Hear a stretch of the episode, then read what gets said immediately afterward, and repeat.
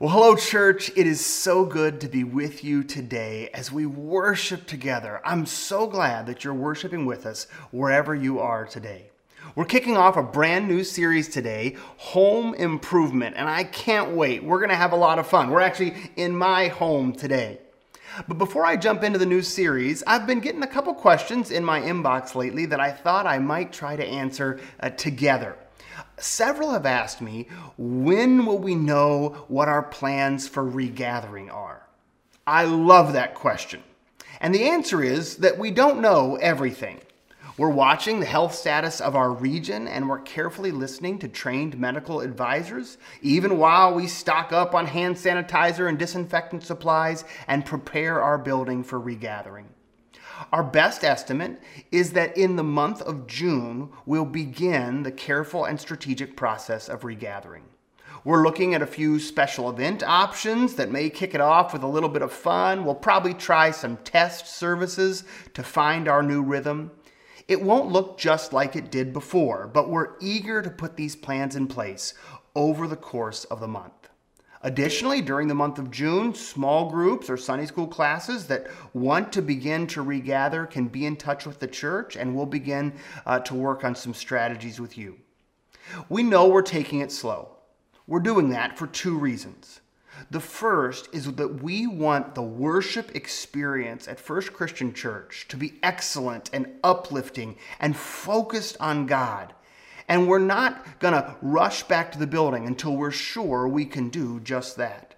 We're grateful for the continued effectiveness of our online worship services, our television worship services, and our online gathering tools. And so we're going to keep investing in them while we prepare to regather. The second reason we're taking it slow is because we do not want our worship service to put vulnerable people at risk. A large group gathering where people sing for an hour is one of the easiest ways to spread this virus. So we're going to be careful to make sure that we have effective strategies to minimize the risk to the congregation. I hope that I'll be able to announce kind of what that looks like very soon. But for now, we're planning and watching and waiting and praying. Eager to meet in person, but very grateful that our ministry has not stopped. We are still serving our community like crazy. We're still worshiping together as God's people, and we're still connecting in community. In fact, I hope you heard that we're actually launching new groups right now. It's a virtual Connect Sunday the next 2 weeks, and I hope if you're not in a group that you'll jump in one. Just give it a try. When could it ever be easier? Just find an hour and a half to jump on your phone or your computer and join one of our Zoom studies. Make some friendships, build some relationships as we grow closer to Christ. You can do that through the connection card or by emailing Jacob Lewallen. I've also gotten some questions about giving. I've done some giving updates throughout this season, and people have emailed me asking, how's that going? And that's a great question, and I'm happy to share with you. As we said several weeks ago, our giving continues to be a little bit under what we would expect for this time in a non-COVID world. We're not surprised by that. Our economy's been hurt by this, and for lots of people, the transition to online giving has been a challenge. Thankfully, our staff team has been able to restrict expenses, and so the finances of the church are in good shape right now. But it is true that long-term we will have some decisions to make as we watch how giving levels fluctuate. So I will say, if you're able to invest in the work of the church right now through generosity, it's an important time to do so. If you've got questions about that and how we're using the money to advance God's mission and serve our community, I'd be happy to chat with you about that. You could just reach out to me at the church. All right, let's jump into this brand new series, Home Improvement. Did you know it's home improvement season right now? While the rest of the economy is suffering, Lowe's and similar stores saw an 11% increase in sales in the first quarter of this year. And if you've been to the parking lot, you aren't surprised by that at all. My theory is that since we're all stuck in our houses, we're noticing all the things that can be improved. And a few of us are even getting busy, getting the work done. So I figure this, if we're stuck in our houses, and if some of us are tackling those home improvement projects, we might as well learn from them And that's what we're going to do in this series. Here's the question we're asking. If your life were a home, what work would be on your to-do list? Would it be a little light touch-up here and there? Maybe some landscaping out front? Would it be major renovations or a little remodeling? And we're kicking off this series today with one of the most popular home renovations. In fact, if you Google around for the renovation, they'll give you the most bang for your buck with house resale. It usually tells you this one right here. It's the best way to get your money back. It's one of the most common home renovations. We're not talking about bonus rooms. Have you heard of bonus rooms? I'd never really understood what people meant by bonus rooms until we moved into this house. It's a bonus room because when you walk through every other room, you say, oh, that's the dining room, and that's the kitchen, and that's a bedroom. And then you come to this room, and you're like, I don't know what that is. And so you make up a name for it. Well, that's not what we're talking about today. Today, we're talking about one of the most essential rooms in the house. We're talking about the kitchen. The kitchen is a busy room in most houses. It's where the work of the house gets done. Have you noticed that? I mean, not just the cooking and the cleaning and the eating, but in our house, it's where the homework gets done and the family conversations get done. Some rooms in a house might be bonus, but not the kitchen. The kitchen is essential, and if you moved into a house that didn't have one, the first thing you do is make sure you got one. And when the kitchen works, just think how much happens from the kitchen. Dining rooms might be for indulgence, and living rooms are for Netflix, I guess. But kitchens are for getting stuff done. And very often, the stuff that gets done in a kitchen is the work of serving others. Think of all the hours people spend in their kitchens cooking meals for others to enjoy or washing dishes that others have eaten on. We bake bread and casseroles to take to friends and family. We do the work of helping our kids with homework while we get supper on the table. And when a kitchen gets to the place where that work can no longer be done, that service can no longer be effective, well, something needs to happen. Betsy and I, over the years, have moved into a couple houses that needed major work. And she'll tell you, a lot of that work got put off for years. But twice we moved into houses where the kitchen didn't work. And you can be sure, I got to work on fixing the kitchen right away, because it was essential. And that's the reality we're talking about today. When the service of the kitchen isn't able to happen, it's time to remodel the kitchen. And the same is true about the church and your life.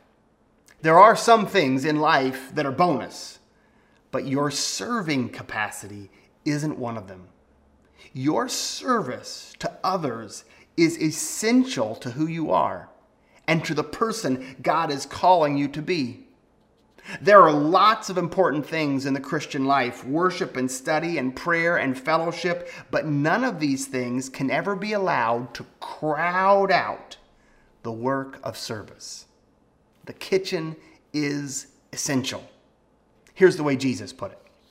Jesus called his followers together and he said, "You know that those who are regarded as rulers of the Gentiles lord it over them, and their high officials exercise authority over them. Not so with you. Instead, whoever wants to become great among you must be your servant, and whoever wants to be first must be slave of all. For even the Son of Man did not come to be served, but to serve and to give his life as a ransom for many." And that means that individually and as a church, we must stay serving. Jesus commands it. And if you want to stay serving through changing circumstances and the changes that just happen in our lives, then sometimes you need to remodel the kitchen. One of my favorite texts about a time the church had to remodel its kitchen is a story we find at the beginning of Acts 6. The text describes a moment in the life of the early church when the early Christians were just figuring out what it meant to be the church in the world. The story starts off in an exciting place. The church is growing and making new disciples, but they run into a problem that requires a remodel. The story goes like this. In those days, when the number of disciples was increasing, the Hellenistic Jews among them complained against the Hebraic Jews because their widows were being overlooked in the daily distribution of food. So the 12 gathered all the disciples together and said, "It would not be right for us to neglect the ministry of the Word of God in order to wait on tables. Brothers and sisters, choose 7 men from among you who are known to be full of the Spirit and wisdom. We will turn this responsibility over to them and give our attention to the ministry of the prayer and the word." The proposal pleased the whole group. They chose Stephen, a man full of faith and of the Holy Spirit. Also Philip, Prochorus, Nicanor, Timon, Parmenas, and Nicholas from Antioch, a convert to Judaism. They presented these men to the apostles, who prayed and laid their hands on them. So the word of God spread.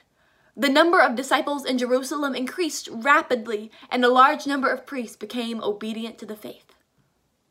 The church in this story realizes that there is a problem with their ability to serve and meet the needs of their community. Cultural barriers and language barriers are getting in the way of their ability to care for the widows around them, and they find themselves needing to remodel the way that they're serving. And we find there are a few principles we can learn from them about what to do when we realize the way we are serving needs a remodel. The first principle that guides the church in Acts remodel is that their remodel is grounded in mission. When the early church leaders learn that their church isn't serving the people they want to serve, they react immediately. They don't hesitate. They instantly set to planning because they realize what we have been talking about this morning. Service is an essential and central part of what it means to be the church. Now, it's not the only essential part of what it means to be the church. Acts 6:2 tells us that the disciples recognized it would not be right for us to neglect the ministry of the Word of God in order to wait on tables. Certainly, they couldn't sacrifice preaching and teaching for service, but their immediate response tells us that the inverse is also true. Just as they couldn't sacrifice the ministry of the word for the tables, they also refused to sacrifice the essential and critical ministry of the tables. The second principle that guides their remodel is that their remodel is strategic. To launch a new ministry is a heavy lift, even for the early church, so they had to be strategic about it. They built a team, specifically to ensure that this service got done. They picked people who had the right gifts, who were full of the Spirit and of wisdom. They picked people who spoke the language. All the names on that list are Greek names, so they likely spoke the same language as the ignored widows. So they were suited to serve the people that they wanted to serve. Their remodel wasn't some vanity remodel.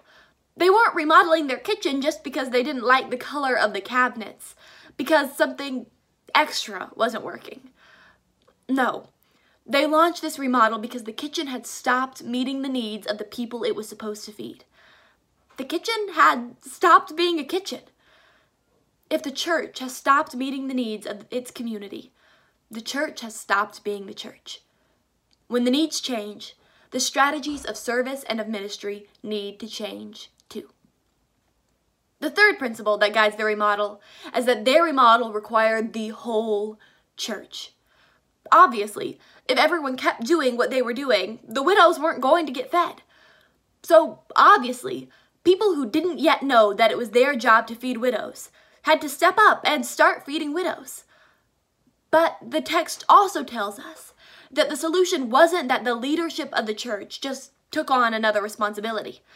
If they had done that, something else that was an essential part of the church would not have gotten done. No. It says that the 12 gathered all the disciples together, the whole congregation, and asked who in their congregation could join in the work of the church and serve. And the text tells us the proposal pleased the whole group. When it was time to remodel the church to meet a need in their community, the church knew they had to get new people, people who had no idea to this point that serving in this way was what they were called to do. And they knew they had to say with one voice, "This is who we are. We are a church that serves." And the fourth principle that we can see in this remodel is that God blesses their remodel. The text tells us the word of God spread. The number of disciples in Jerusalem increased rapidly, and a large number of priests became obedient to the faith.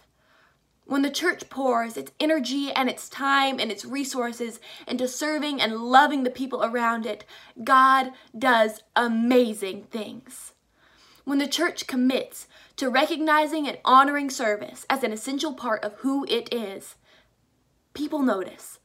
God blesses the work, and we begin to see how God works in and through our service to make real life changes. The church in this story was committed to honoring the mission value of service. So they got to work and remodeled their kitchen. And this is still true today. As a church, serving is essential, and we keep remodeling the kitchen as needed. Now, first, let's be clear, this is a metaphor. Don't be too excited. There is no kitchen remodeling going on at FCC right now. I know some of you will be very disappointed. But we are constantly adapting how we serve to meet the needs of our community. I think of all the things that have kept us busy the last 2 months that we'd never thought of 3 months ago. Masks were needed. So we have a team making thousands of them. Food was needed, so we've expanded our service at West Main. People were lonely and disconnected, so we launched teams making phone calls. Kathy Smith and I have been chatting lately. She's been in touch with our local partners, and you'll soon be hearing about some new ministry opportunities that we never thought of before. Disinfection teams to go in and help clean out some kids' camps so they can continue to meet with new cleanliness standards. The church is always remodeling the kitchen to serve the needs of our community. This is part of why I'm never nervous about asking our church to give generously to the work of God's people, because I know we are on the front line of caring for our community, as God's church always must be. But I want to be clear, this need to remodel the kitchen, find new strategies and opportunities for service. This isn't just something for the church generically. It's not just an organizational issue. This is also for you personally. You are called by Christ to figure out who around you needs service and how you can serve them. You're called to ask the question, is it time to remodel or update my kitchen so that I can serve better? Every once in a while, we need to look around. A messy kitchen might just be a sign that you're busy serving people. But a dusty kitchen, that probably means you aren't looking around you to see how God is calling you to serve. A dusty kitchen means there's nobody cooking there. It's just takeout, leftovers. And when our life of service gets dusty, it's time for us to reimagine. This is true for every one of us, everyone who follows Christ. Christ says, I came to serve, and I'm sending you for the same purpose. It's Memorial Day weekend when we remember the many who have died while serving in our armed forces. Those are people who had to remodel the kitchen. Most of them throughout history didn't want to be soldiers. They didn't dream of going to war, but they did want to serve, and their service was needed.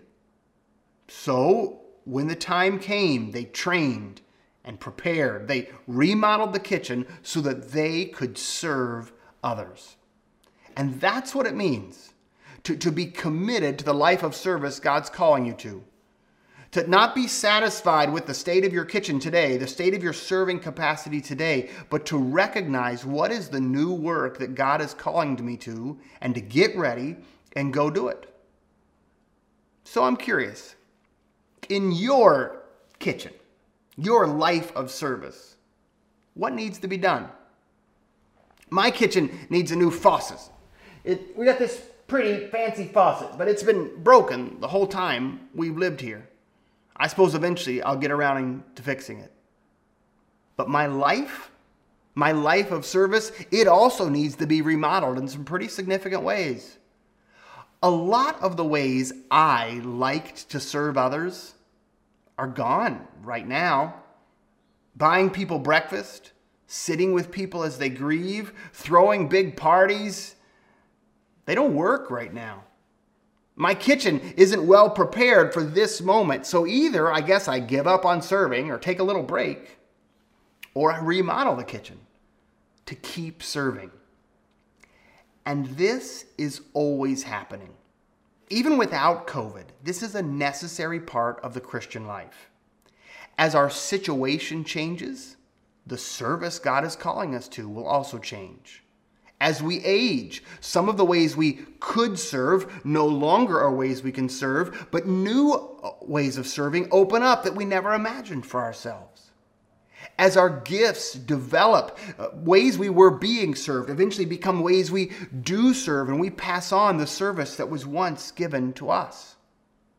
All the time, the calling and the gifting of God's people is developing, which means the service that they perform also needs to develop.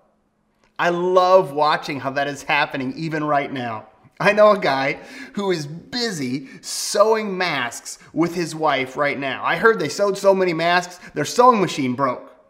Now, I could be wrong, but I have a hunch that 3 months ago, sewing was not one of his favorite hobbies. But when the time came, he remodeled the kitchen. I know someone in their 20s who's making dozens of phone calls every day. Do you understand how much people in their 20s hate to use the phone and would rather send a text? Yet, because of the needs of the moment, they remodeled their kitchen and they're making phone calls. And this is what God's people do. We're always asking, where do I need to find new strategies of service in this moment as with the opportunities God has given me? So let me ask you a couple questions. Who are you intentionally serving right now? Who are you caring for and loving in meaningful, tangible, strategic ways? I love that text that Molly talked about where they got organized. And they knew it was mission critical, and the whole church got involved. So that'd be my question for you. Are you involved? Are you engaged? Do you have a mission critical service that you're performing for others? If you don't know who you're serving, that might mean your kitchen's getting dusty. I would also ask, how are you serving right now? Are some of the ways of service that used to just be a natural part of your Christian life kind of thrown off kilter right now? Do you need a little remodeling, new training, new practices? Do you need to learn how to use a phone or learn how to use a Zoom room so that you can continue to serve others? Or maybe just a new discipline to get out of bed and make sure you're going out to love your neighbor. This lesson is so important to Jesus that he repeated it many times, including just before he died. The Gospel of John records how Jesus' Last Supper began. John chapter 13. It was just before the Passover festival. Jesus knew that the hour had come for him to leave this world and go to the Father. Having loved his own who were in the world, he loved them to the end. The evening meal was in progress, and the devil had already prompted Judas, the son of Simon Iscariot, to betray Jesus.